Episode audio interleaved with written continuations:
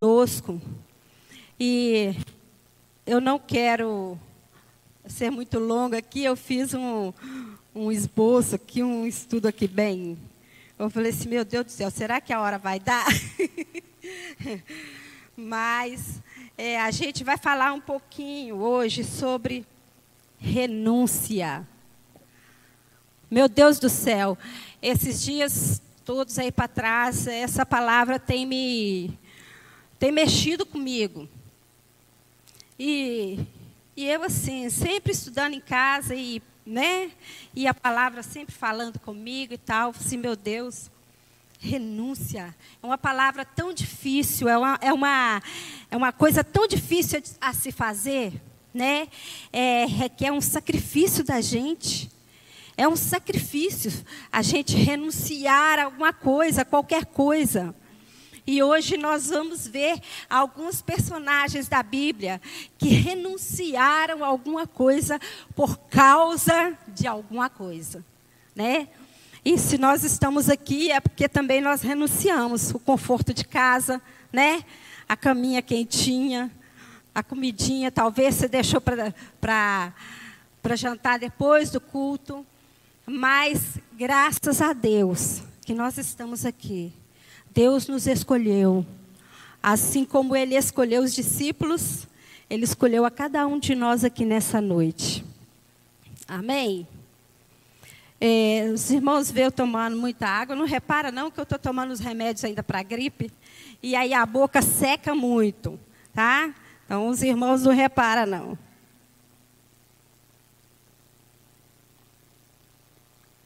Então vamos lá.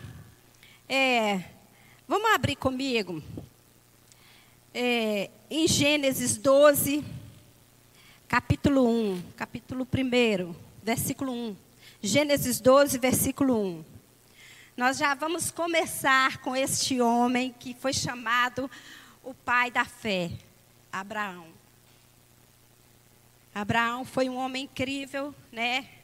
Que ele foi chamado pelo próprio Deus de amigo. Olha que privilégio. É, Gênesis 12, versículo 1 diz assim: E o Senhor disse a Abraão: Abraão, sai da tua terra, do meio dos teus parentes e da casa de teu pai, para a terra que eu te mostrarei, e farei de ti uma grande nação te abençoarei e engrandecerei o teu nome, e tu serás uma bênção. Até aí. Abrão, antes de Deus mudar o nome dele, né? Aqui ele era Abrão. E Deus chamou ele, Deus falou com ele: Abrão, sai do meio do teu povo, do meio dos teus parentes, dos teus pais, de tudo que, que você tem Sai, larga tudo isso e vem para uma terra que eu vou te mostrar. E Abraão, ele não hesitou, ele não perguntou, Deus, para onde eu vou? Para onde o Senhor vai me levar? É? Ele, não fez, ele não fez nenhum questionamento. Ele despediu dos pais, né? pegou a esposa, saiu carregando uma bagagem ainda que era o sobrinho Ló, e foi, saiu sem rumo sem saber para onde Deus ia levar ele. E ele, a gente sabe na palavra que ele enfrentou muitas dificuldades, ele enfrentou né, muitos desafios, até chegar a Canaã que Deus queria entregar a ele, a terra prometida. Então, quando ele chegou ali, ali ele erigiu a Deus um altar. E assim, é, é, Deus abençoou grandemente a vida de Abraão. E Deus lhe prometeu um filho. Né? Deus lhe prometeu um filho, todo mundo sabe a história que é, o filho estava demorando, eles já estavam ficando velhos. Né? Hoje a gente com 50 e poucos anos, a gente já sente cansaço, o peso da idade. Imagina Abraão com 90 anos, 100 anos. Imagina. E Deus já havia muitos anos atrás é, é, prometido a ele um filho. Ele falou: Senhor, para quem que eu vou deixar tudo que eu tenho? Eu só tenho o meu servo. E Deus falou: Não, não é teu servo que vai herdar todas as bênçãos que eu tenho para você. É seu filho.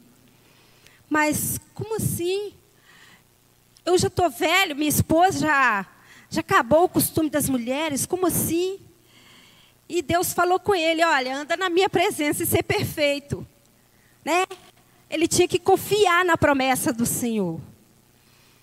Mas aí a gente sabe a história que a esposa estava, né, ficou aflita.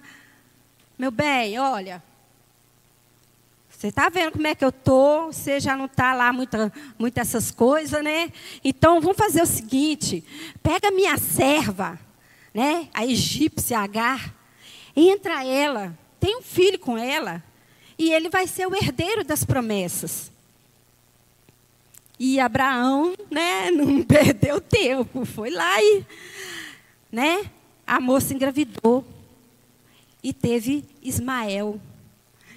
E, e essa mulher, ela começou a afrontar Sara, né? E Sara falou: Abraão, não está certo. Essa mulher agora acha que ela é minha, ela é minha senhora, só porque ela tem um filho contigo. E aí Abraão falou assim: Olha, você decide. Foi você que me entregou ela. não posso fazer nada. Faça você. E, é, e aí é, é, Sara começou a, né, a, a espizinhar a mulher e ela fugiu. Ela fugiu e, e Deus falou com ele: deixa ela ir. Deus falou com Abraão: deixa ela ir eu prometi a você um de você e do ventre de Sara. Então, Abraão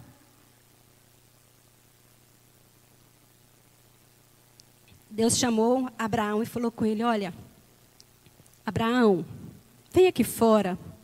Olha para as estrelas do céu. Olha para a areia do mar. Vê se você pode contar assim será a tua descendência, que será de Sara, né? E aí, daí a Sara engravidou, teve Isaac, e aí, quando foi um dia, de, Deus passou Isaac, oh, Abraão por outra prova. Deus falou, Isaac, estou vendo que você está gostando muito desse menino. Isso é uma Não está isso na Bíblia, não, desse jeito, não, mas a gente até pode imaginar, né? A conversa de Deus com Abraão. Abraão, acho que você está você tá amando muito esse menino. E eu vou te, vou te colocar à prova. Eu quero que você ofereça esse filho seu em sacrifício a mim. Aí Abraão eu acredito que Abraão tenha assustado, né? Ô oh, Senhor, mas ele é o filho da promessa, né? Mas é o, é o filho que o Senhor me prometeu. Agora o Senhor quer que eu sacrifique ele? O filho da promessa? Mas aí ele, ele fez conforme o Senhor lhe ordenara. Subiu ao monte, né? E, e, o menino ia na frente, ele olhava os passos do menino, que já era um rapazinho, e ele pensava, né? Agora vai morrer todos os sonhos, vai morrer, né? Tudo aquilo que eu tenho ele não vai herdar. Mas ele continuava indo para o propósito de Deus. E de repente o menino para, olha e fala: Pai, eu estou vendo aqui a lenha, o cutelo, o fogo. Mas cadê o cordeiro para o holocausto, pai? E o pai disse para ele: Meu filho, não se preocupa com isso, não. Deus vai preparar o cordeiro para o holocausto. E eles continuaram a subir. Chegaram ao Monte Moriá. Né? E ali ele preparou o altar e Deus deixou. Deixou ele chegar até o último último minuto ali para ver o que estava no coração dele, quem que era mais importante da vida dele, se era Deus mesmo ou se era o filho dele, né? E, e aí, quando Abraão, a Bíblia fala que quando Abraão levantou o cutelo para imolar o menino, o, o Senhor bradou desde os céus: Abraão, não faças tal, eu agora sei que temes a Deus. Né? Aí Abraão né, abriu os olhos e olhou e viu o cordeiro lá amarrado pelas pontas. Gente, assim, quando a gente para para pensar na palavra de Deus, na grandeza de Deus, nos milagres que Deus faz, sabe, em tudo, né, nas coisas pequenas que Deus faz, a gente vê, meu Deus, como que Deus é grande. Ele se preocupa com os mínimos detalhes. De onde surgiu aquele cordeiro? De onde surgiu? Os historiadores falam que esse mesmo monte é o mesmo monte onde Cristo foi crucificado. E esse mesmo monte, aquele, aquele cordeiro simbolizava o nosso Cristo, o nosso Mestre. Glória a Deus. E Abraão voltou para casa com o menino, né? E foi uma, uma entrega, uma, foi uma renúncia que ele teve que fazer ali, né? E agora eu, eu chamo a nossa atenção nessa noite. O que você tem renunciado? O que você tem deixado para seguir a Cristo, para fazer a vontade de Cristo? O que você tem deixado? Vemos também de Moisés. Êxodo capítulo 2 fala de Moisés. Que Moisés nasceu para um propósito. O povo estava lá no Egito já há 400 anos já clamando por libertação, né? Entraram ali por causa da fome e nos primeiros anos eles foram bem sucedidos. Mas o faraó que foi bom com eles havia morrido e entrado um outro faraó no lugar, que não conhecia os milagres que Deus fez. E aí o povo começou a ser né, escravizado. O povo começou a ser escorraçado. Eles tinham que fazer né, aquelas obras magníficas que a gente vê lá no Egito e, e tal tudo com suor, com sangue, morte. E o povo começou a clamar: Deus, cadê o Deus de Abraão? Cadê o Deus de nossos pais? Cadê? Onde está esse Deus? Nós queremos libertação. E aí, Deus enviou um libertador que nasceu lá no Egito. Eu acho tão lindo. Eu acho tão lindo que Deus, Deus sabe trabalhar. Ele pegou o menino, um escravo, filho de escravos, e colocou lá dentro do palácio para ser cuidado pela rainha, para ser cuidado pelos melhores professores, né? Para conhecer toda a arte do Egito, todos os recursos do Egito, todos os recursos de guerra. Moisés conheceu. Mas um dia, ele viu um egípcio matando um judeu, um hebreu. E ele foi lá e matou o hebreu. Por que, que ele matou o hebreu? Ele, ele não era um egípcio. Até então eu acredito que ele não sabia que ele era. Mas a mãe dele, judia, havia ensinado, colocado no coração dele, porque ela estava amamentando ele. Havia colocado no coração dele: Meu filho, você não é um egípcio, você é hebreu. O Deus de nossos pais não é os deuses do Egito, é o único Deus poderoso. É Ele que é o nosso Deus. E aquilo ali ficou, eu acredito que de, de alguma forma ficou gravado no coração de Moisés. E ele cresceu lá no Egito com tudo aquilo e tal. Mas aí quando ele viu o egípcio matando, ele sentiu. Peraí, esse negócio está errado. Então ele matou e fugiu. Ele fugiu para a terra de Midian. Aí ali Deus foi preparar ele do jeito que Deus queria, porque Deus precisava dele para libertar o povo. E aí ele teve que renunciar tudo que ele tinha. As, é, a beleza do, do, do palácio, o conforto do palácio.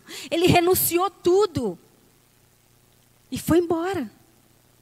E Deus chamou ele, apareceu para ele numa sarça, e aí você sabe a história, né?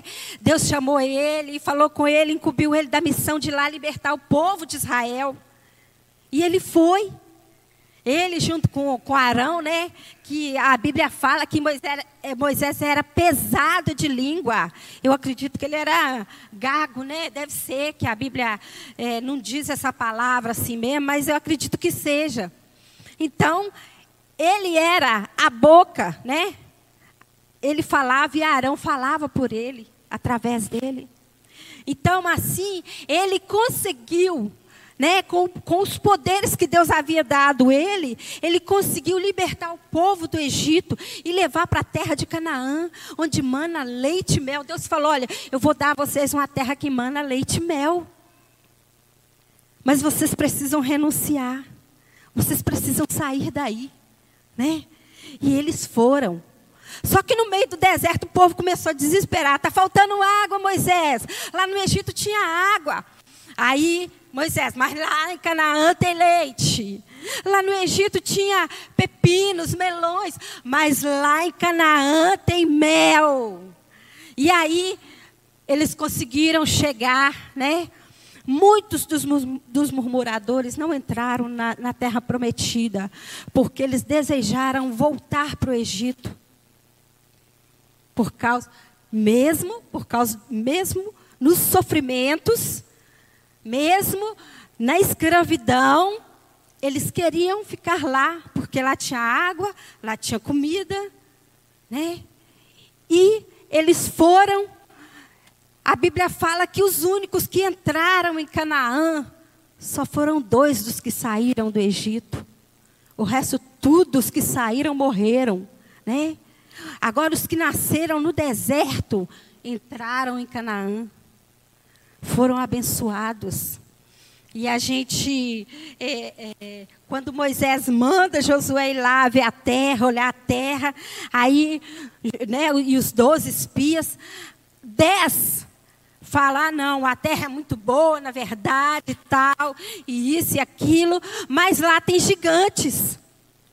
Esqueceram do Deus deles que havia tirado eles do Egito com mão forte, com braço poderoso. Eles esqueceram disso. Mas Josué falou assim: não, nós podemos vencer, Deus está conosco. Enfim, né? Eles não puderam, aí Deus fez eles rodar o deserto todo por, durante 40 anos, até que toda aquela geração tivesse morrido. Aí quando Moisés chegou, né, quando o fim de, da vida de Moisés, Moisés entregou o, né, o manto, passou o manto para Josué, Josué, agora é com você. Você que vai fazer esse povo herdar essa terra. Nem Moisés entrou na terra prometida. Nem Moisés. Mas Josué, né, para a glória de Deus, conseguiu entrar com o povo lá para a terra. E glória a Deus, eles estão lá. E foi muito difícil, mas eles conseguiram. Então, renúncias. Temos que renunciar a muita coisa temos que renunciar os prazeres da nossa carne. Um outro também que renunciou, está lá em 1 Reis 19, versículo 19, é, versículo 19 a 21. Vamos abrir aí para a gente ler?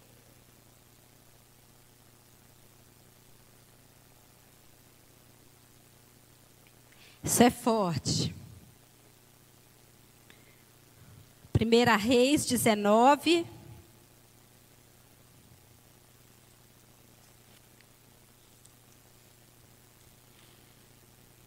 1 Reis 19, 19 a 21. Está escrito assim: Elias partiu dali e encontrou Eliseu, filho de Safate, que arava com doze juntas de bois adiante dele. E ele estava com a décima segunda. Elias se aproximou de Eliseu e lançou sua capa sobre ele. Então, deixando os bois, Eliseu correu até Elias e disse: Deixa-me beijar meu pai e minha mãe, e então te seguirei. Elias respondeu: Vai e volta. Que fiz contigo? Ele voltou, pegou a junta de bois e os matou. E com o jugo dos bois cozinhou a carne e deu ao povo. E eles comeram. Então ele se levantou e passou a seguir Elias e a servi-lo. Essa história de, Eli, de, de Eliseu é, é uma história de, de muito. Eu acredito que foi muito forte para ele. Né? Tinha uma vida tranquila, estava arando a terra, né? os bois eram dele, a terra era dele. E ele estava lá, de repente chega quem? Elias. Elias joga o manto nele. E aí ele, ele entendeu. Aí ele falou: Espera aí, deixa eu só beijar meus pais, deixa eu despedir dos meus pais. E ele fala: Vai, que tenho eu contigo. E ele foi, né? Pegou a tralha, olha só. Ele pegou a tralha, né? Pegou tudo, pegou a junta de bois e os matou e com o jugo, né, dos bois, cozinhou a carne e deu ao povo. Isso quer dizer, ele tinha deixado para não mais voltar. Ele falou: não posso voltar. Porque que se eu, se eu deixar qualquer minuto que eu que eu quiser, qualquer momento que eu quiser, meus bois, minhas tralhas vão estar aqui me esperando. Mas ele sabia o propósito que Deus tinha na vida dele. Ele sabia o que que Deus tinha para fazer na vida dele. E aí ele queimou tudo, matou tudo, beijou os pais e foi seguir Elias. E aí a, a história fala, né, que quando Elias foi tirado dele, né, ele, ele, Elias falou com ele, olha, pede-me o que quiseres, eu te darei. Aí ele não foi bobo é nada, né? Eu quero porção dobrada do espírito, do, do teu espírito. Aí ele falou assim, olha, tem uma condição para você ter isso. Se você me vir quando eu for tomado, assim se fará. Mas se não, não se fará. Então, quando Elias falava, vou para Betel, eu vou junto. Fica aí que eu vou para Jericó. Não, eu vou junto. Fica aí que eu vou ali, no Jordão. Não, eu vou junto. Então, tem alguém que você está seguindo? que é de Deus e que você quer segurar e falar, não, esse aqui eu não largo, né? Sabe quem são os melhores para a gente se espelhar neles? No largar de mão, no largar do pé deles? Os nossos pastores. Bispo Paulo e pastora Carla, que está nos assistindo, eu creio. Então, segura, né? Não larga não. Porque Deus tem grandes coisas, tem feito grandes coisas na vida deles. E para eles chegarem até aqui onde eles chegou, eles passaram, tiveram que renunciar, renunciaram à família lá em Volta Redonda, renunciaram à igreja enorme, maravilhosa, que eu já fui lá, é uma bênção, é fogo o dia inteiro, nossa, é uma coisa maravilhosa. Eles renunciaram aquilo para estar aqui conosco, para nos ensinar, né?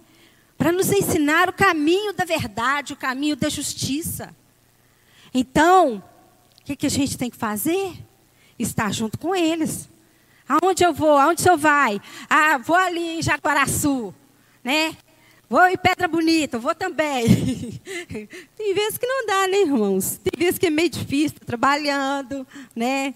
Então, mais a oportunidade que tem, tem que estar junto. A gente tem que espelhar Né? Nós precisamos deixar a preguiça de lado. Oh, meu Deus, como é difícil, né? A preguiça, o desânimo, preguiça parece que fica tão, soa tão forte. Então é melhor falar desânimo, né?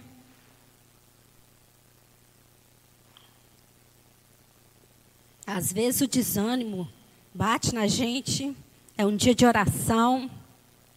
Né? Essa igreja aqui podia estar repleta de gente. Eu me lembro que quando começou as terça-feira, os trabalhos eram durante o dia.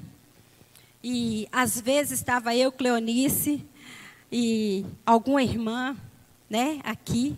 Às vezes tinha três irmãs e o Samuel. Samuel com violão, gente cantando aqui, sentado aqui na rodinha aqui. Às vezes o pastor Eber estava ali dentro. Às vezes ele saía aqui, tocava violão, cantava com a gente. Às vezes a Cleonice chamava ele, ô pastor Eber, vem cá trazer uma palavra para nós. Entendeu? Começou assim pouquinha gente, né?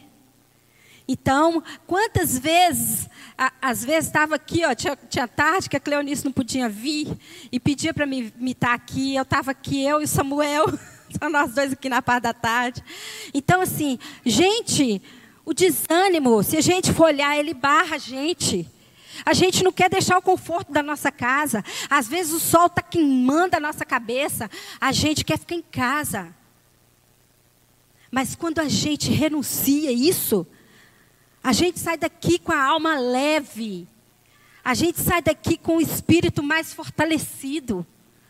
Porque a palavra que Deus tem para nós, a Bíblia fala que a palavra não volta vazia. Ela não volta. Então, cadê? né? A gente, nós temos que começar a profetizar como, como esses homens, como os profetas. Esses lugares vão encher. Aqui vai ficar tão pequeno que nós vamos ter que mudar para um outro lugar. Nós temos que acreditar nisso, que o nosso Deus é o Deus de grandes coisas. É Deus de grandes coisas. Né? E a Bíblia fala que Eliseu foi um homem tão, tão poderoso, né, que ele viu Elias subindo, e ele meu pai, carros de fogo, cavalos de fogo e seus cavaleiros. E aí a capa, Elias deixou a capa cair e ele pegou a capa e pronto. Aí pronto, ali ele estava bem, né? Aí, na hora que ele foi atravessar o Jordão para o outro lado, ele falou assim: é, agora eu vou fazer do jeito que ele me ensinou a fazer. Bateu com a capa no Jordão, o Jordão abriu. E os profetas do outro lado olhando, com certeza estava pensando, né? Vamos ver o que, faz, o que, que vai fazer. Ele atravessou por causa do profeta Elias, e agora? Agora não tem profeta Elias para abrir o, o, o Jordão para eles, para ele. E aí o mesmo Deus, o mesmo Espírito que estava em Elias, desceu sobre ele com porção dobrada, né? Ele fez muito mais milagres do que Elias. Ele fez tanto milagre até na morte dele, né? Estava entrando uma carruagem lá, levando morto lá, de repente aparecem os soldados. Aí, quem estava levando o morto lá, pegou o morto, jogou dentro de qualquer cova lá, caiu dentro da cova de Eliseu. E o homem ressuscitou para a glória de Deus. Então, essas histórias, gente, quando a gente começa a meditar na palavra de Deus, o quão rica ela é, o quão maravilhosa ela é, a gente não fica querendo parar de ler, não. Para começar, é um sacrifício. Oh, meu Deus, eu tenho tanta coisa para fazer. Às vezes a gente já levanta trabalhando. Esquece de pegar a palavra de Deus, ler um versículo, ficar meditando aquele versículo durante o dia. Mas, quando a gente senta de verdade para meditar na palavra de Deus, aí Deus começa a, a, trabalhar com aquela palavra dentro do coração da gente, vai dando mais vontade de você ler, de você buscar. Mas e isso? Como é que é isso? Por que isso? Né? E o Espírito Santo traz para nós a revelação daquela palavra. E nós temos, deixa eu ver quantos minutos que eu tenho, ainda, tá, ainda, ainda dá para a gente falar mais um pouquinho aqui. Esses aí são alguns do, do, do Velho Testamento que eu citei para vocês. Agora eu quero entrar com vocês Mateus capítulo 3, versículo 1.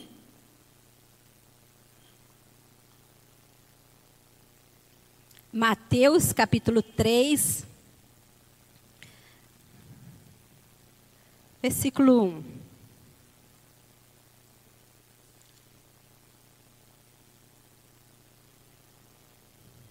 Diz assim: Naqueles dias apareceu João Batista pregando no deserto da Judéia e dizendo: Arrependei-vos, porque o reino dos céus chegou. Porque é dele que o profeta Isaías disse: Voz do que clama no deserto, preparai o caminho do Senhor, endireitai as suas veredas. Até aí. João Batista. Quem foi João Batista?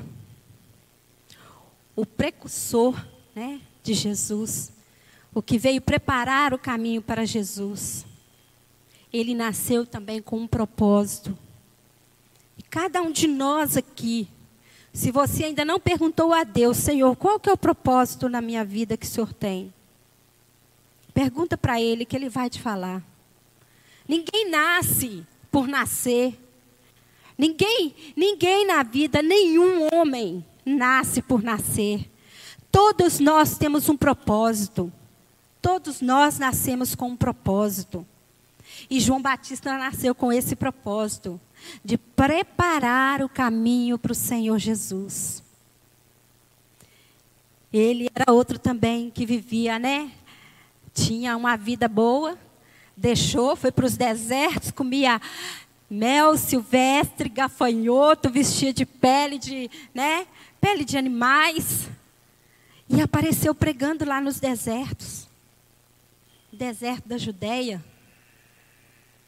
E ele começou a falar com aquele povo: arrependei-vos, que é chegado o reino dos céus. Arrependei-vos, que é chegado o reino dos céus. E o povo chegava: quem é você? Você é o Messias? O que é você? Ele falava: Não, eu não sou Messias. Ele está para chegar. Eu sou o enviado dele para preparar o caminho. E aí chega Jesus, né? chega Jesus. Aí Jesus nasce e tem aquela toda história do nascimento de Jesus que é maravilhosa, que nasceu de uma virgem, né? Uma virgem que estava já noiva. E de repente aparece o anjo e fala com ela: Salve, agraciada. Você, vai, você foi escolhida. Olha, desde do Gênesis, lá quando Deus prometeu, lá no jardim do Éden, quando Adão e Eva pecaram, Deus prometeu que da semente da mulher nasceria um que esmagaria a cabeça da serpente. Olha quantos anos se passaram. Imagino a, né, a expectativa das mulheres, das virgens naquela época. Eu acredito que muitas não casaram, né? Querendo, achando que ia ser a mãe do Salvador. E passaram anos, anos e anos, até chegar em Maria. E aí, cumpriu-se em Maria o que Deus falou lá em Gênesis da semente da mulher vai nascer um que esmagará a cabeça da serpente. E aí ela engravida de Jesus. E Jesus, né, cresce, é apresentado no templo e cresce e e tal, e começa a obra dele aos 33 anos de idade, aos 30 anos de idade, começa a obra. E ele começa a escolher os discípulos dele. E antes, né? Só que antes dele vir para o ventre de Maria, ele renunciou. Eu acredito, eu acredito não, foi, foi a maior renúncia que o mundo pode entender. Foi a maior renúncia. Foi a renúncia de Jesus. Ele tinha um trono, né? Tinha o céu todo de glória para ele. Os anjos todos o adoravam. Né? Tinha 24 horas os anjos adorando. E ele renunciou a isso tudo por quê? Por causa de mim, por causa de você. Para que hoje nós pudéssemos estar aqui louvando e adorando o nome dele. E ele começou a, a chamar os discípulos para seguir ele, né? Começou a chamar. E aí, ao longo da, do, do, chamado dele, dos discípulos, a gente vê que ele passa. Ele viu Pedro e, e, e o outro que estava lá, na, né, na rede, lá pescando. Ele falou: Vem, segue-me, eu vos farei pescadores de homens. Na mesma hora, eles largaram a rede e foram seguir Jesus. É? Depois, ele viu quem? Tiago e João também com o pai. Estava lá consertando as redes. Jesus, olha, segue-me. Jesus não parava para saber, vocês dois aí querem me seguir? Não, ele não, não fazia pergunta. Ele só falava, vem, segue-me. E continuava andando. Né? Ele viu Mateus na, na, na coleteria. Ele passou, vem, segue-me. Na mesma hora, o cara levantou, deixou tudo que ele estava mexendo lá e foi atrás de Jesus. Ele sabia o que, que, ia, o que, que ele ia fazer, para onde ele ia ir. Ele não queria, ele não queria saber, ele queria seguir Jesus, porque ele sabia quem ele estava seguindo. Ele sabia. E nós sabemos quem nós estamos seguindo. É por isso que nós estamos aqui nessa noite, né? E Jesus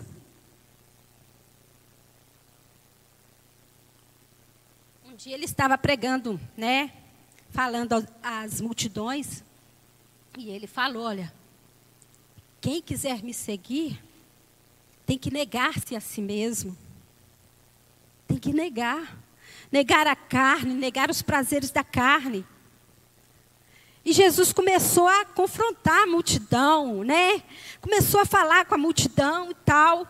E só que a multidão, olha a diferença de multidão para seguidores e discípulos.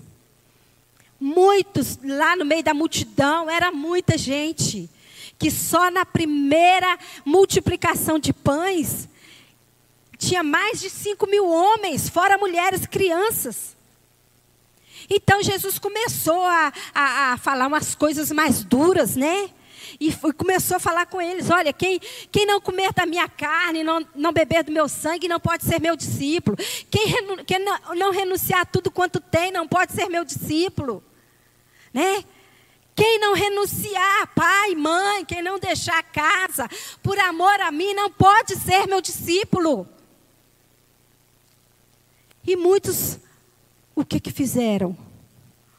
Ah, não. Eu vim aqui por causa do pão, sabe? O pão tá caro e, né? Peixe nem se fala. Hoje em dia o mar não tá, não tá muito bom para peixe. Eu não, eu vou, vou embora. Esse negócio de comer carne, sangue, não é comigo não. Não entenderam o chamado de Cristo. Não entenderam, né? que aquele era verdadeiramente o Cristo. Mas só que eles estavam seguindo ele por causa da comida e da bebida, por causa do que perece. E muitos de nós estamos fazendo isso, seguindo Jesus por causa das coisas que ele nos dá. Por causa da casa boa que a gente tem, do carro bom, do salário bom, né? Da conta bancária lá cheia. Muitos nós estamos seguindo Ele por causa das bênçãos, não por causa de quem Ele é.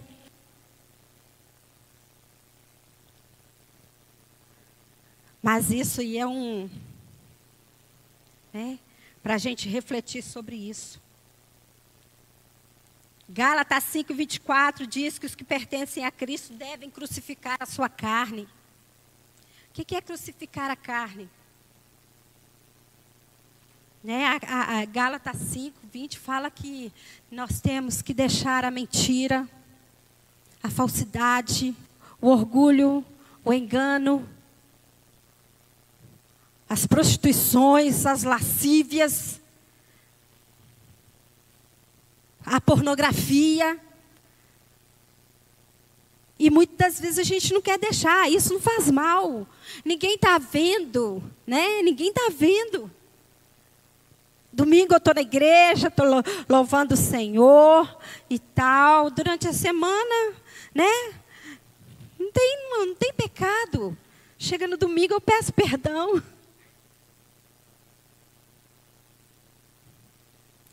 Não. Jesus quer você por inteiro. Renúncia. Renúncia dói. Renúncia dói. Temos que renunciar. João 12, 26. Quem me serve precisa me seguir. Se você está servindo ao Senhor, você precisa segui-lo. O que, é segui-lo? guardar os seus mandamentos, andar na linha, andar de acordo com a santa palavra, andar de acordo que você não dê escândalo para quem está lá fora, para quem não conhece a Cristo. A Bíblia fala que nós precisamos ser luz para iluminar nas trevas. Se eu estou em pecado, como que eu vou ser luz? Se as pessoas veem que eu estou devendo lá, que eu, que eu compro e não pago, né? Como que eu estou sendo luz? Como? Eu preciso andar de acordo com a palavra de Deus. Isso é sério, irmãos. Isso é muito sério. Se a gente quer chegar a Canaã celestial, nós precisamos renunciar esses pecadinhos, essas raposinhas. Nós precisamos renunciar.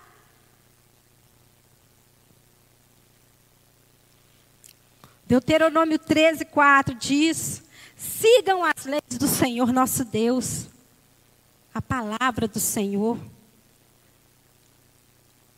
Salmo 119, versículo 105 disse: Lâmpada para os meus pés é a tua palavra e luz para o meu caminho. A palavra tem que ser lâmpada.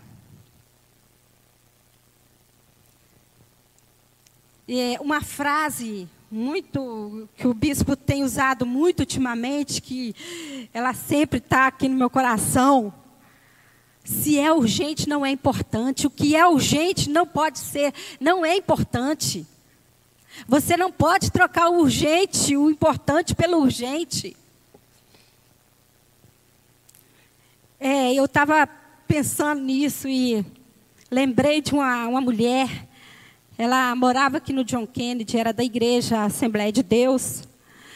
E um dia, não sei se alguém conhece essa, essa isso é verídico, viu, irmãos? O filho dela morreu.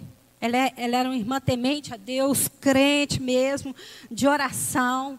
E o filho dela morreu. Era uma, uma criancinha. E ela fez os preparativos, tudo tal. Era numa segunda-feira. Ela deixou o caixãozinho da criança lá em cima da mesa e foi para o ciclo de oração, que era três horas da tarde. Ela participou. Você lembra disso, Denise? Não. Ela participou do círculo de oração. Por quê? Porque para ela o mais importante era estar lá na igreja adorando o Senhor do que estar ali velando o menino que já havia morrido. Ela não podia fazer mais nada, ele já havia morrido.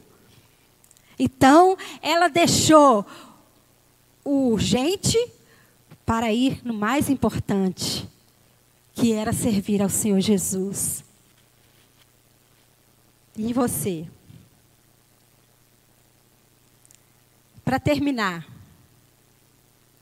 Miqueias 6 e 8. Esse eu quero que vocês abram comigo.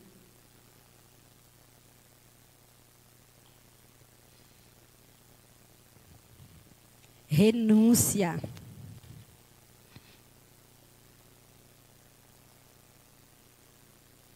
Miqueias 6 e 8.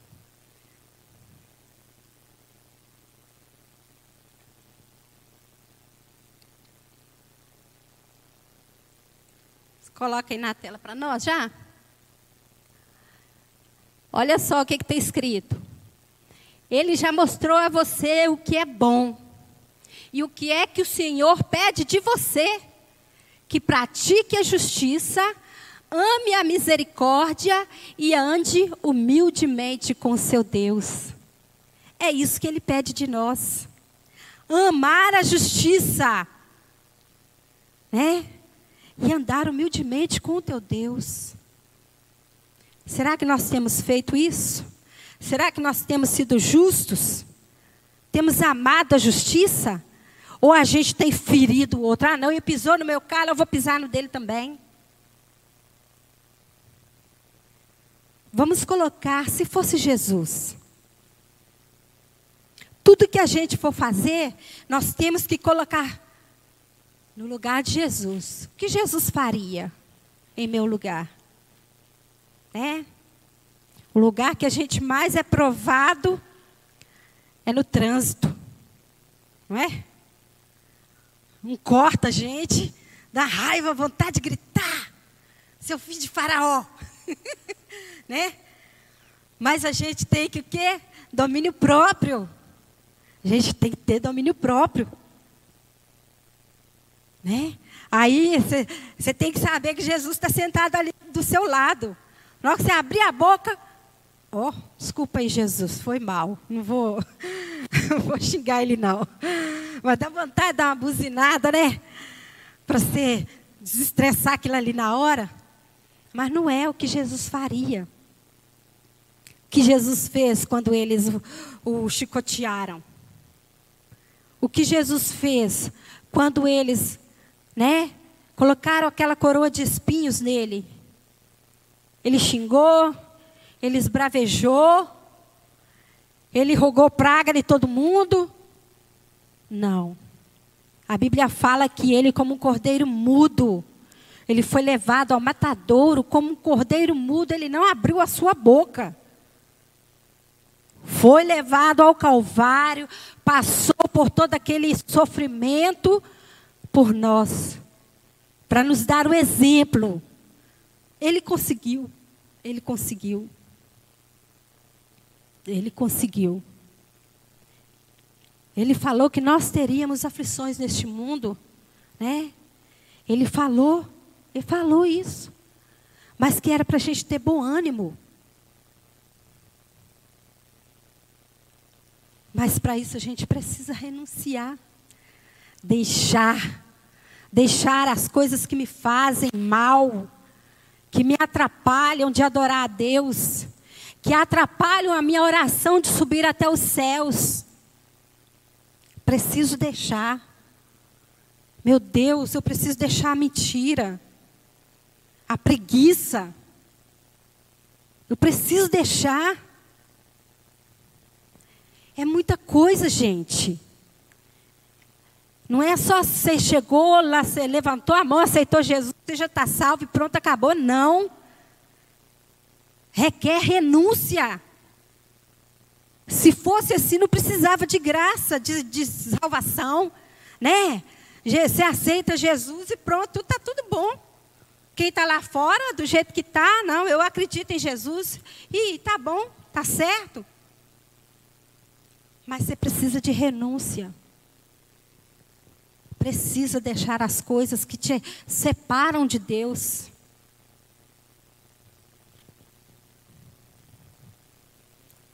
Mas que Deus tenha misericórdia de nós nessa noite.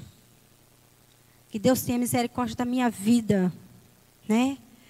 Que essa palavra possa ter entrado no seu coração, que você vai para casa com essa palavra, Senhor, o que eu preciso renunciar?